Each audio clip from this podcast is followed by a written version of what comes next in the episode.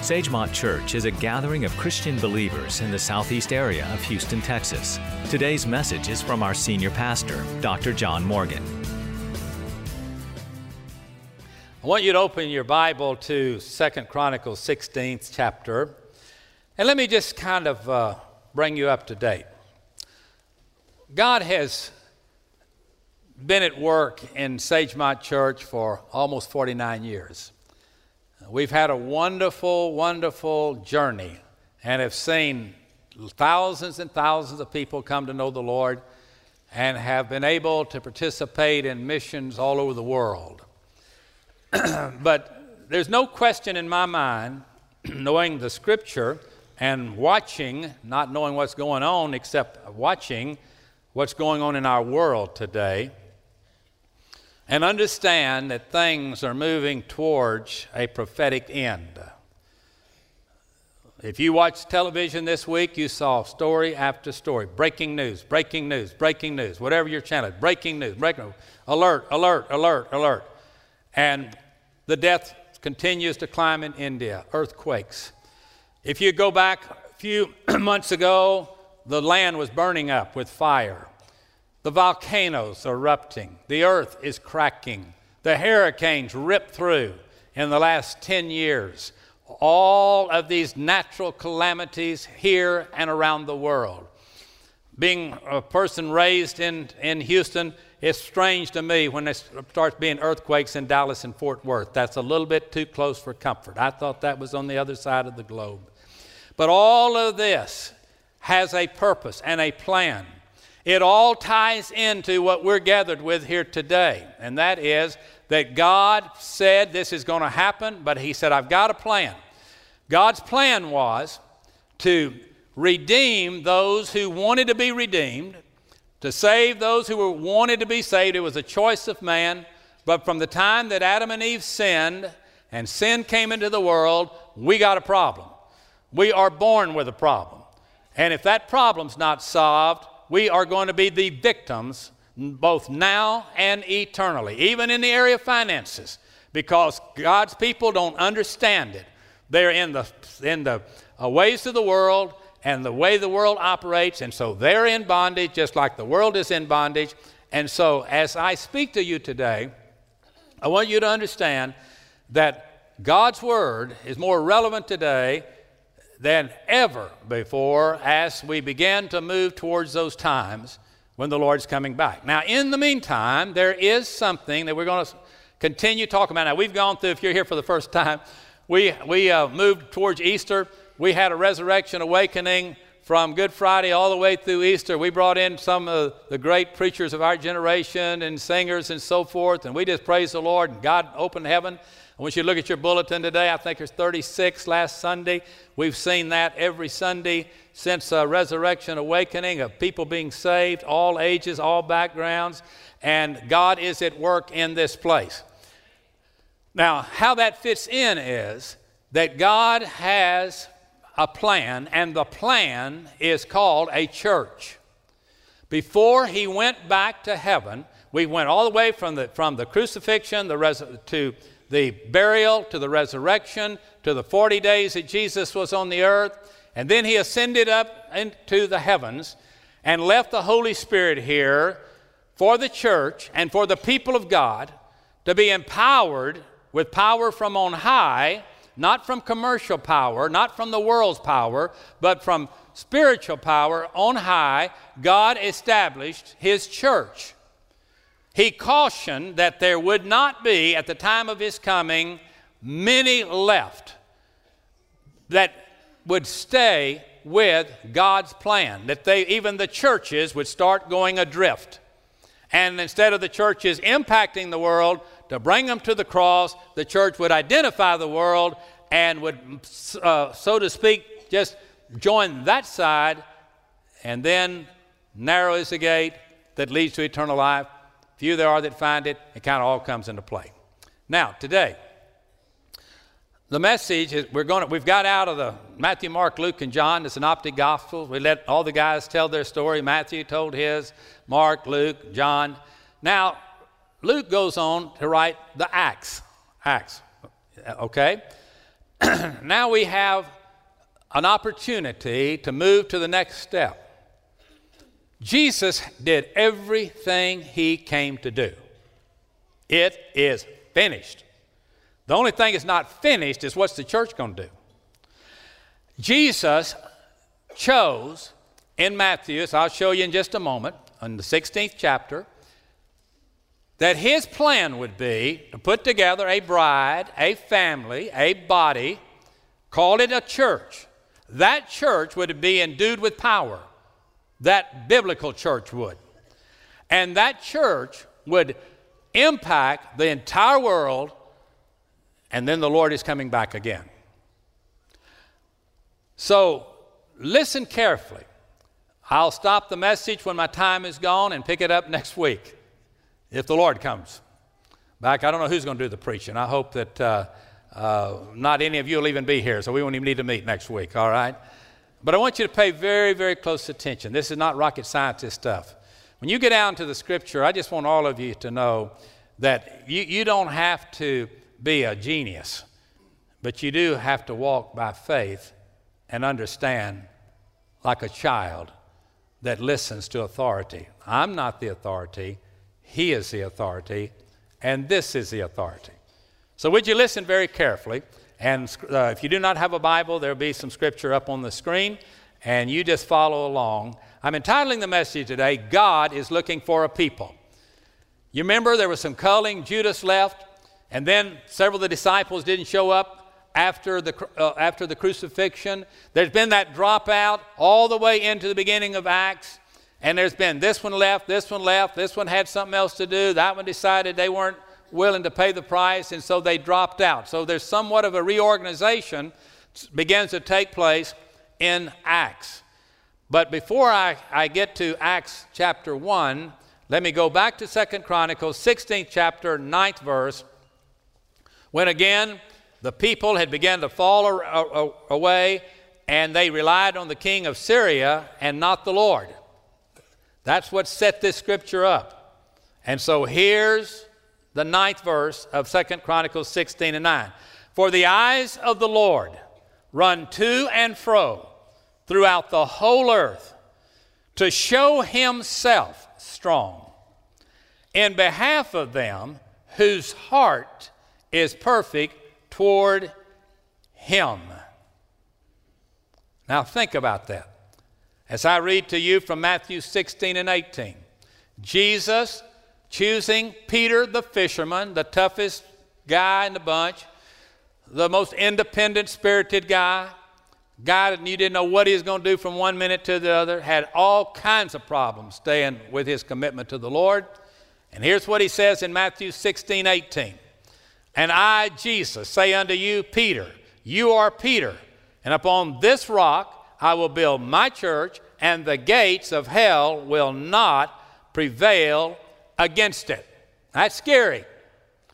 Now we open the book of Acts, one, first chapter, eighth verse. Now it begins to move in our direction. Pendulum begins to turn. All this pressure is down on Peter. All this uh, uh situations, if you please. Now listen what it says in the eighth verse of Acts 1. But you, church, shall receive power after the Holy Spirit is come upon you. And you, church, will be witnesses unto me, both in Jerusalem, and you could substitute Houston, in all Judea, you could substitute Texas, and in Samaria, you could substitute the USA, and unto the uttermost part of the earth. Did you hear that? You shall receive power. My question is do you have it? How, how strong are you against temptation? How much does it take to push your worldly button? How long can you say, I'm not taking another word of it? I know I've been baptized, born again, believer, and can quote John 3.16, but I'm fixing to just bust your nose if you don't back off, you know. And all of a sudden you find yourself acting like the world and wondering why the world doesn't follow your Savior. We've got to talk about that this morning. When somebody uses the word church around you, or when you, were, when you use the word church, what are the first ch- thoughts that come in your mind? Building, cross, big, white, 170 foot. Meetings, preaching. Bible study, student ministry, senior adult ministry, financial aid, pay my light bill, get some groceries, get my car fixed, programs, program for my kids, program for my teenagers, mission trips. All that stuff is good and part of it, but that's not what the Lord wants to hear. Upon this rock I will build my church, empowered by the Father, Son, and Holy Spirit. That church will have one purpose. And whatever else it does, the purpose of that ought to be to get folks to the Lord Jesus Christ. If it doesn't do that, it profits little. If it does do that, it fulfills the Great Commission and it prepares those that have heard and seen the living proof of a loving God to a watching world. It prepares them for that appointed day when the Bible says it is appointed unto all men once to die, and after this, the judgment. But between now and then, and the sweet by and by, and we got to live in the nasty now and now. And we have got to understand that in the nasty now and now, the church should be full of the Holy Spirit, the Holy Spirit, which lives in the lives of the people who have been filled with the Holy Spirit, and the blessings of God, and the power of God, and the love of God is upon them. Now, when that happens, when that happens, let me tell you something. When the Holy Spirit comes upon the individual believer, it becomes contagious. All of a sudden, it begins to move across, and all of a sudden, the church becomes the thing that it was put here to do. No one can understand the purpose and the power of the church unless they know the purpose and the power of Jesus. You don't know what a church is, regardless of your background, unless you know who Jesus is and why he said, I'll build my church. And my church will stand against the powers of darkness. But if you don't know Jesus, you have no idea what he's talking about. And I think those of you that are not believers, those of you that are not members of churches, those of you that could care less where there were any churches in Houston or anywhere else in the world, I think you have a right to know what a church is before anyone asks you to join it or become a part of it. I think you deserve that right. I think for us to con you and, and let you think that, well, all you got to do is just say a prayer, get baptized, live happily ever after, not going to happen. That's not the way life is.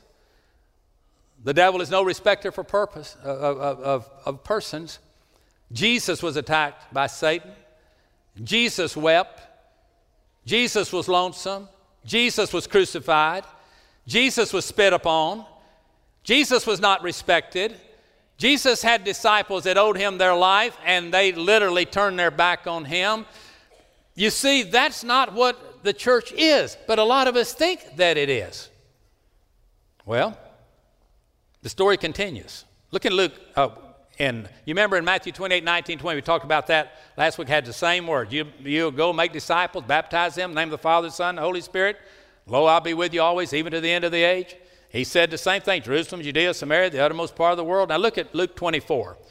Then he, Jesus said to them, These are the words which I spoke to you while I was still with you now listen, that all things must be fulfilled which were written in the laws of Moses. That goes back a long way. The prophets, the Psalms concerning me. Did you know that all those, those books talk about Jesus in the Old Testament? It was all preparing people for the coming Messiah, all right? And he opened their understanding that they might understand the scriptures, the scriptures. Then he said to them, Thus is it, thus it is written, and thus it was necessary for Christ to suffer, to rise from the dead on the third day, that repentance and remission of sin should be preached in His name to all nations, beginning at Jerusalem, and you are witnesses of these things. That's the church. He used words like sin. He used words like repentance. He, he used words about that were strong in authority. If you're going to be my church, this is what you're going to do. Anything else is not a New Testament church. So Jesus planted the church. Then he chose, then he chose to, with the person of the Holy Spirit, which he left behind for us individually, he said, now the individual Christians are going to need the Holy Spirit, but the church is going to need the Holy Spirit. Collectively, when we all put the body together, he still is the head of the church. Christ is the head of the church. Now, he comes into all of this, and that's the way it started. Now, let me let you in on a little insight here. The purpose of the church has never changed, nor will the New Testament church ever change until Jesus comes back. I don't know about your church, this church, that church, or whatever church, but the church that he established will never change.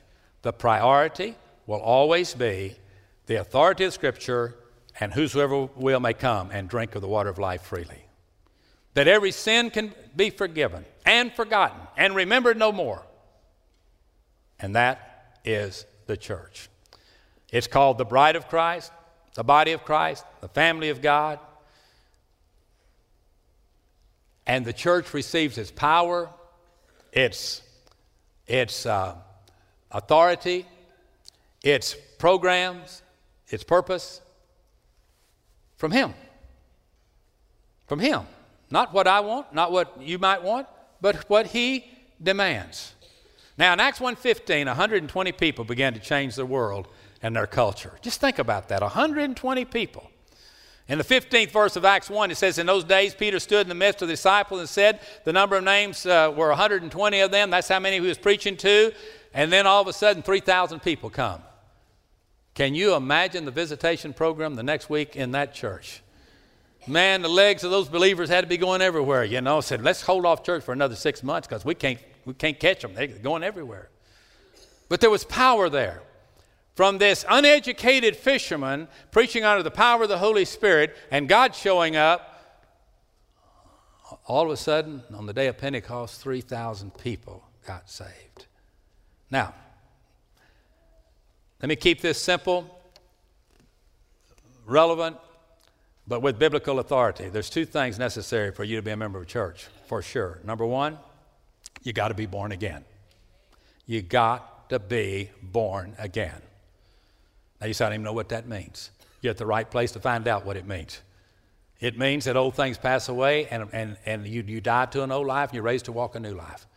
That's what the symbol of the baptism is. We're buried in Christ in baptism unto death. We're raised to walk in a new life.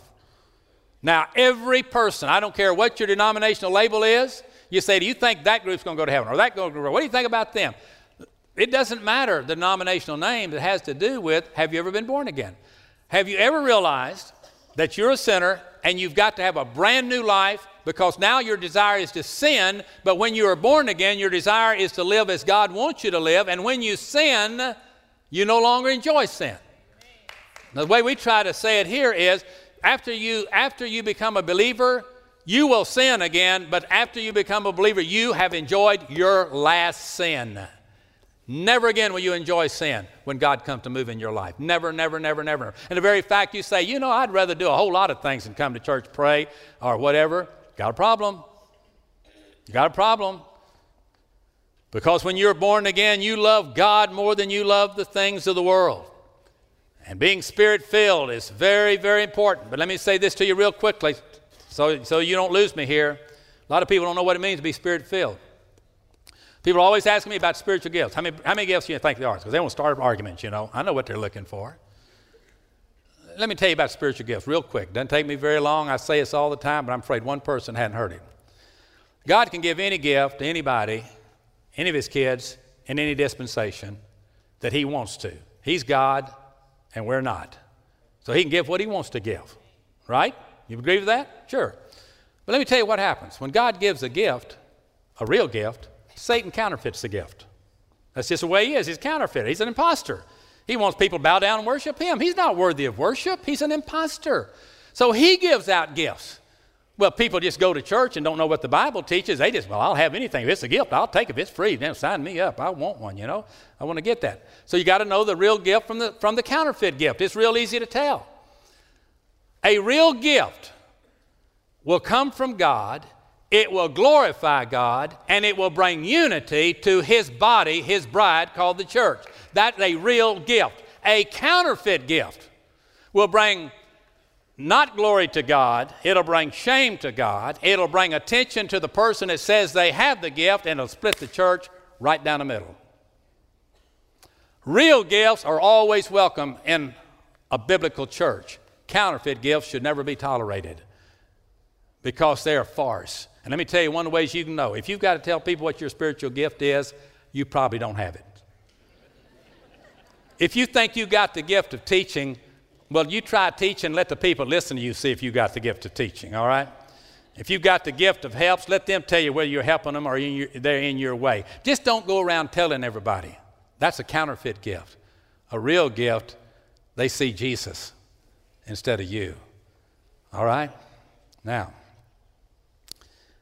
in John 3, it said, Yes, except a man be born again. That's what he told Nicodemus.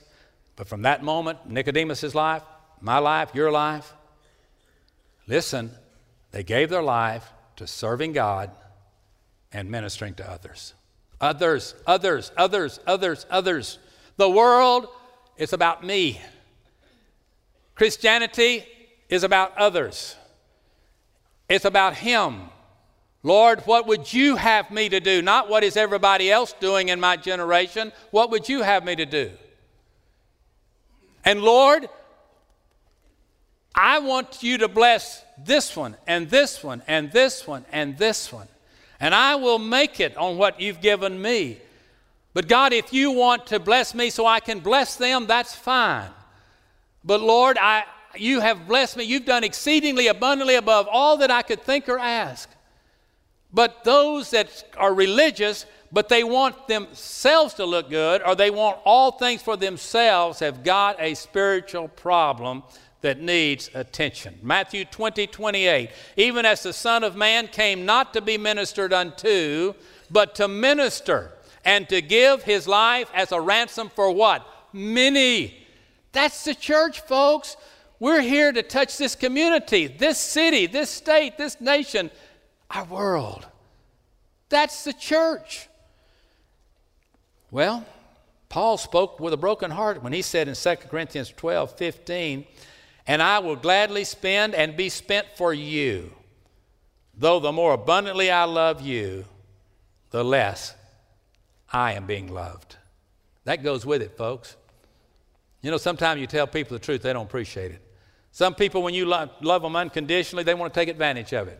That's all right. They did the same thing to Jesus, did the same thing to Paul. We don't have to fight against that. Don't worry about that. Turn them over to the Lord. A lot of people choose not to have children because they'll interrupt how they spend their time and their money.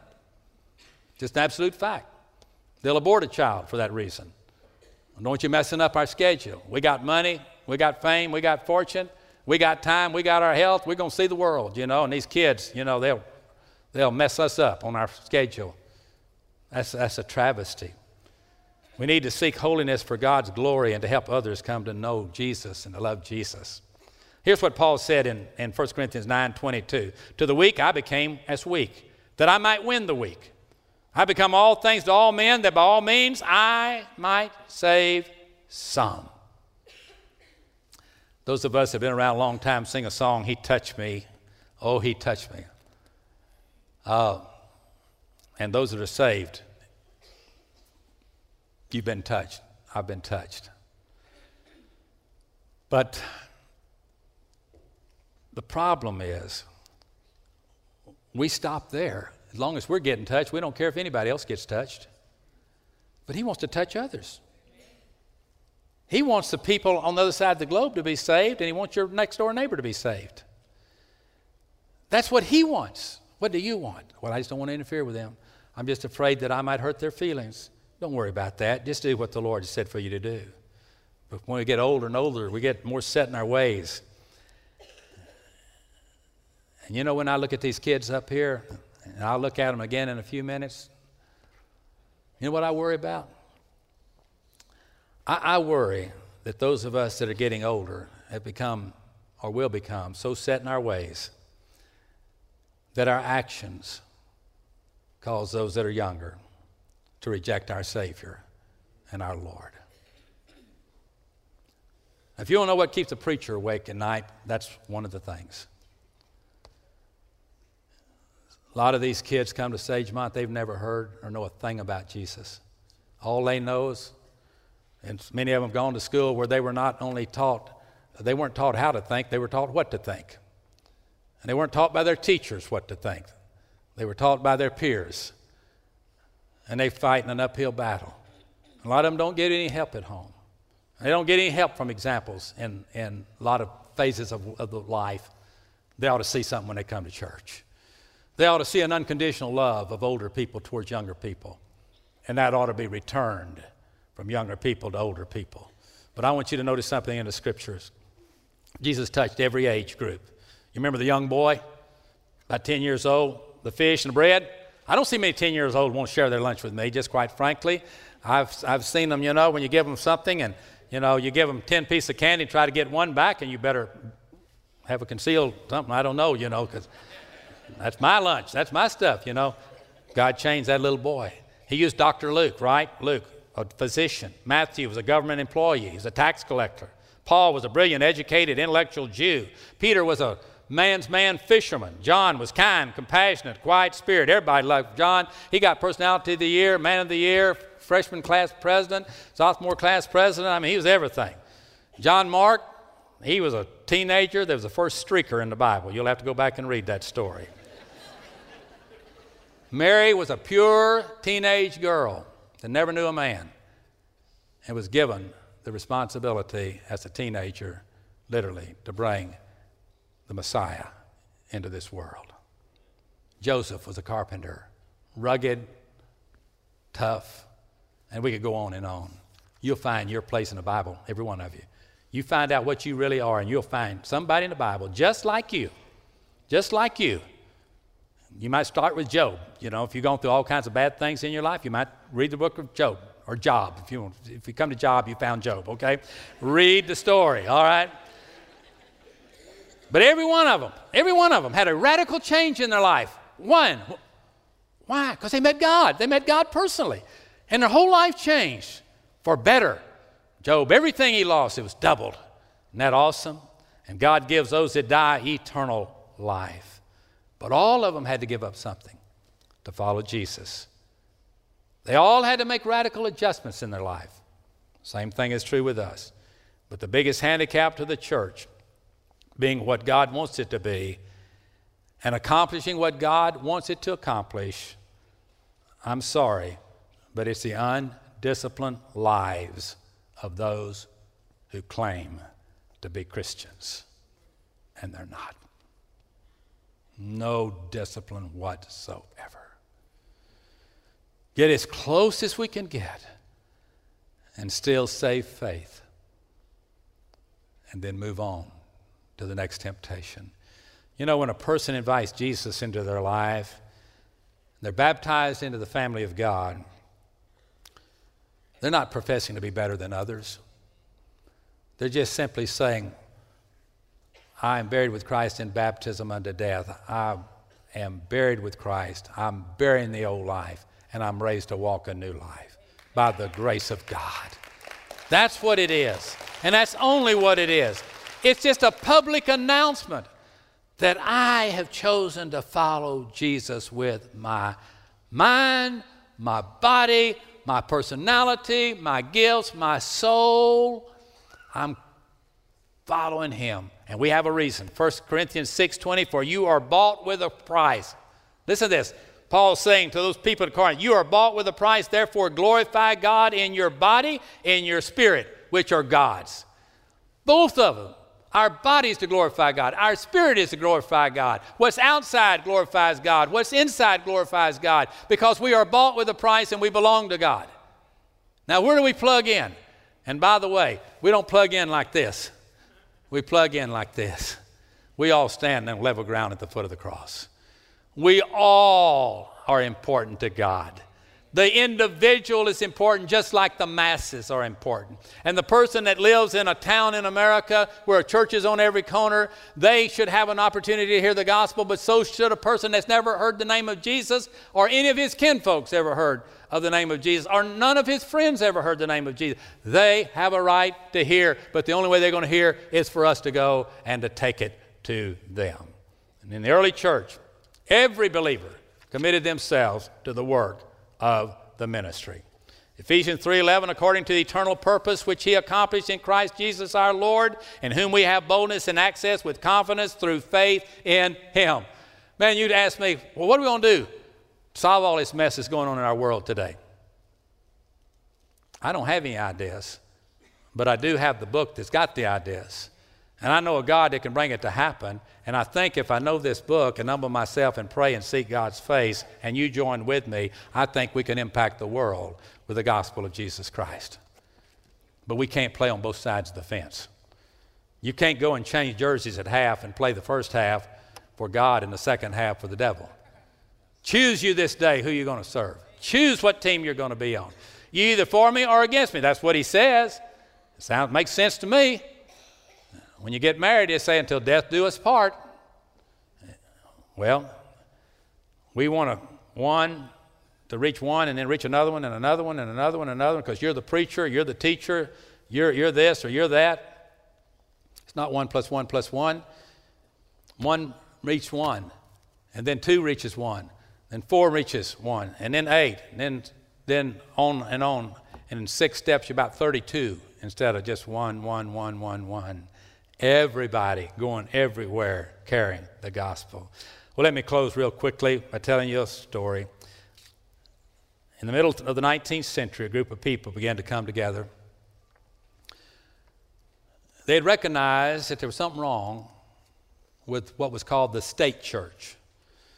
The state church was very formal, had all kinds of rituals, all kinds of do's and don'ts.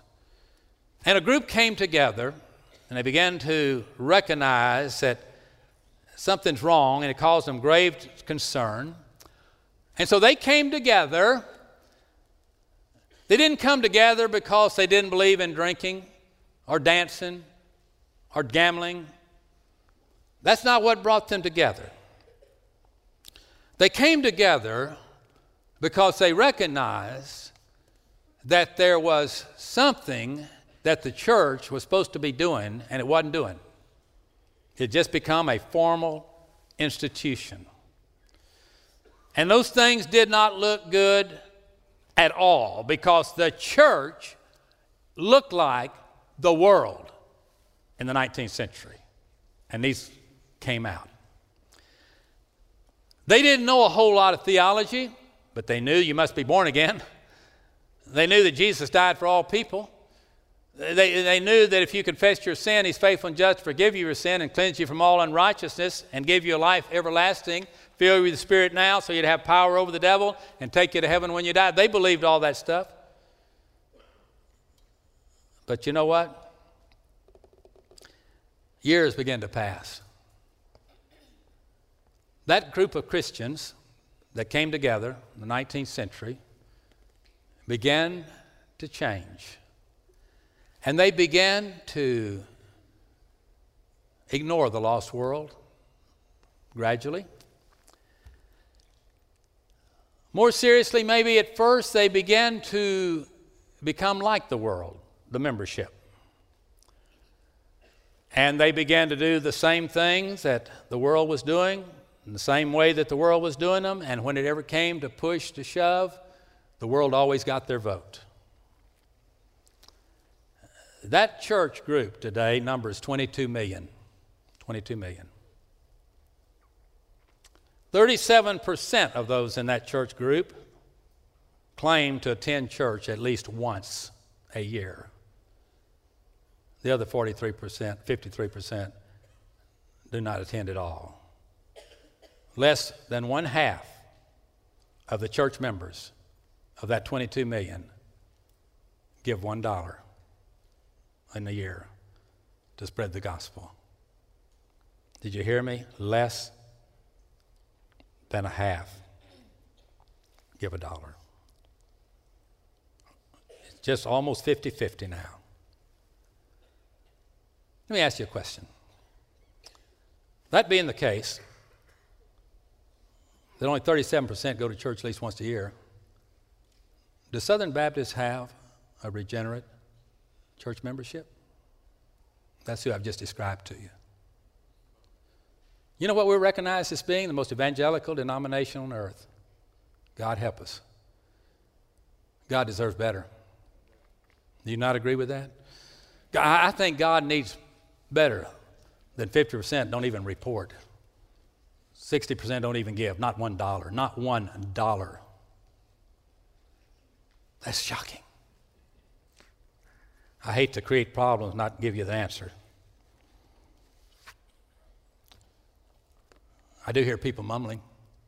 I hear people that are very upset about people wanting to come and live in America and join all and enjoy all the benefits of America and never take on any of the responsibilities to make it possible.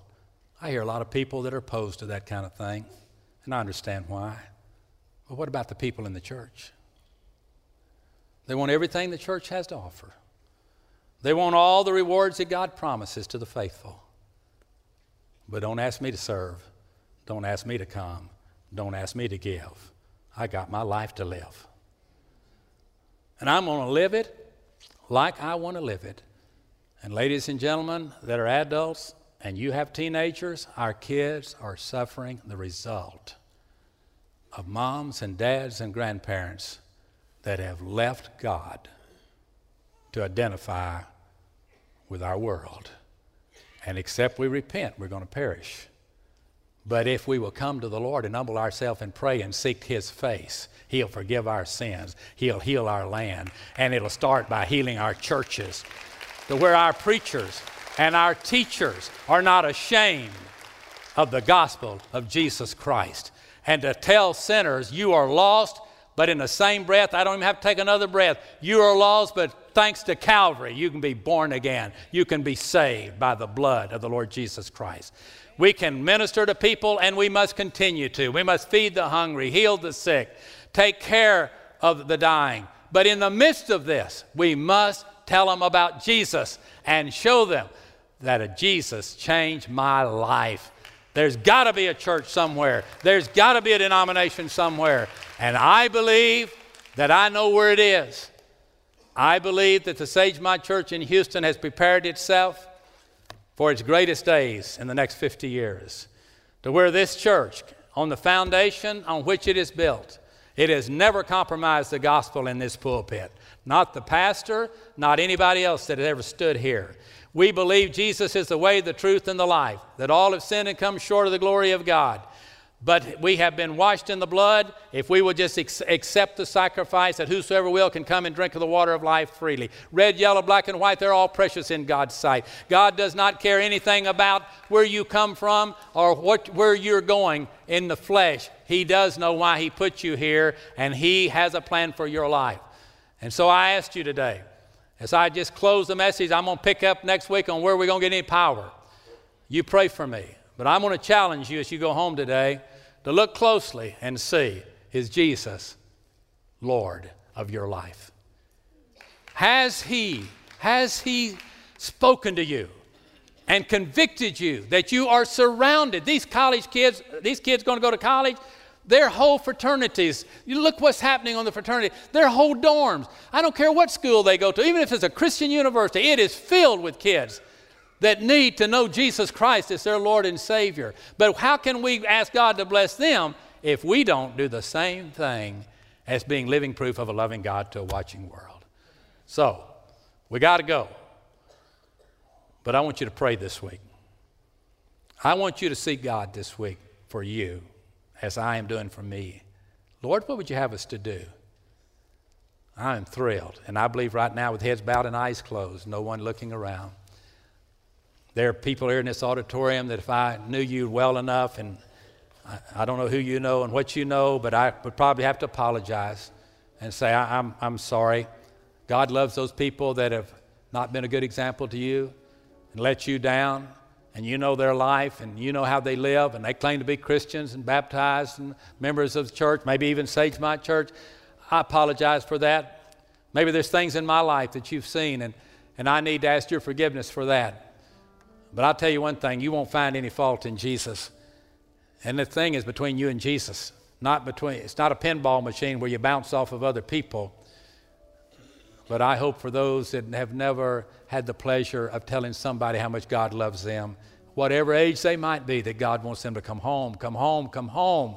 I've got an eternity plan for you, but in the meantime, I've got a place for you to be a witness for me. As we sing this invitation, I surrender all. We open up a big lobby back here that you have not seen. It's off the main lobby.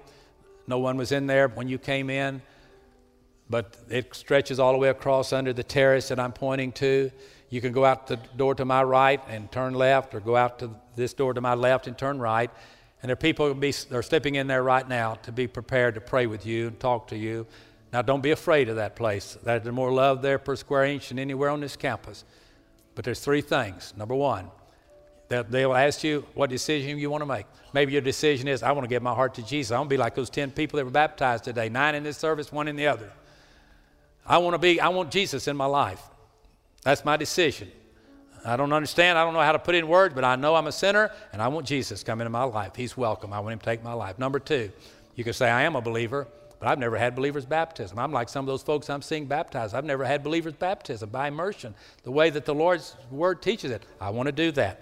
That's what you need to tell them. Number three is, I'm a baptized believer, I've kind of let the church go. I've been hurt in the church so many times, and I've seen preacher from another standpoint. I wasn't lost, I was saved.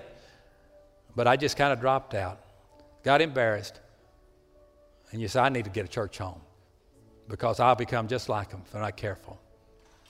So you just simply say, I want to put my roots down at Sagemont Church. I feel something here from the Holy Spirit that the deacons, the staff, the pastor, the leadership of the lay people are leading this church to be living proof of loving God to a watching world, and I want to be a part of it. Our Heavenly Father, I pray now as we sing that people will respond under the leadership of the Holy Spirit. And it's in your name, the name of Jesus, I pray. Amen.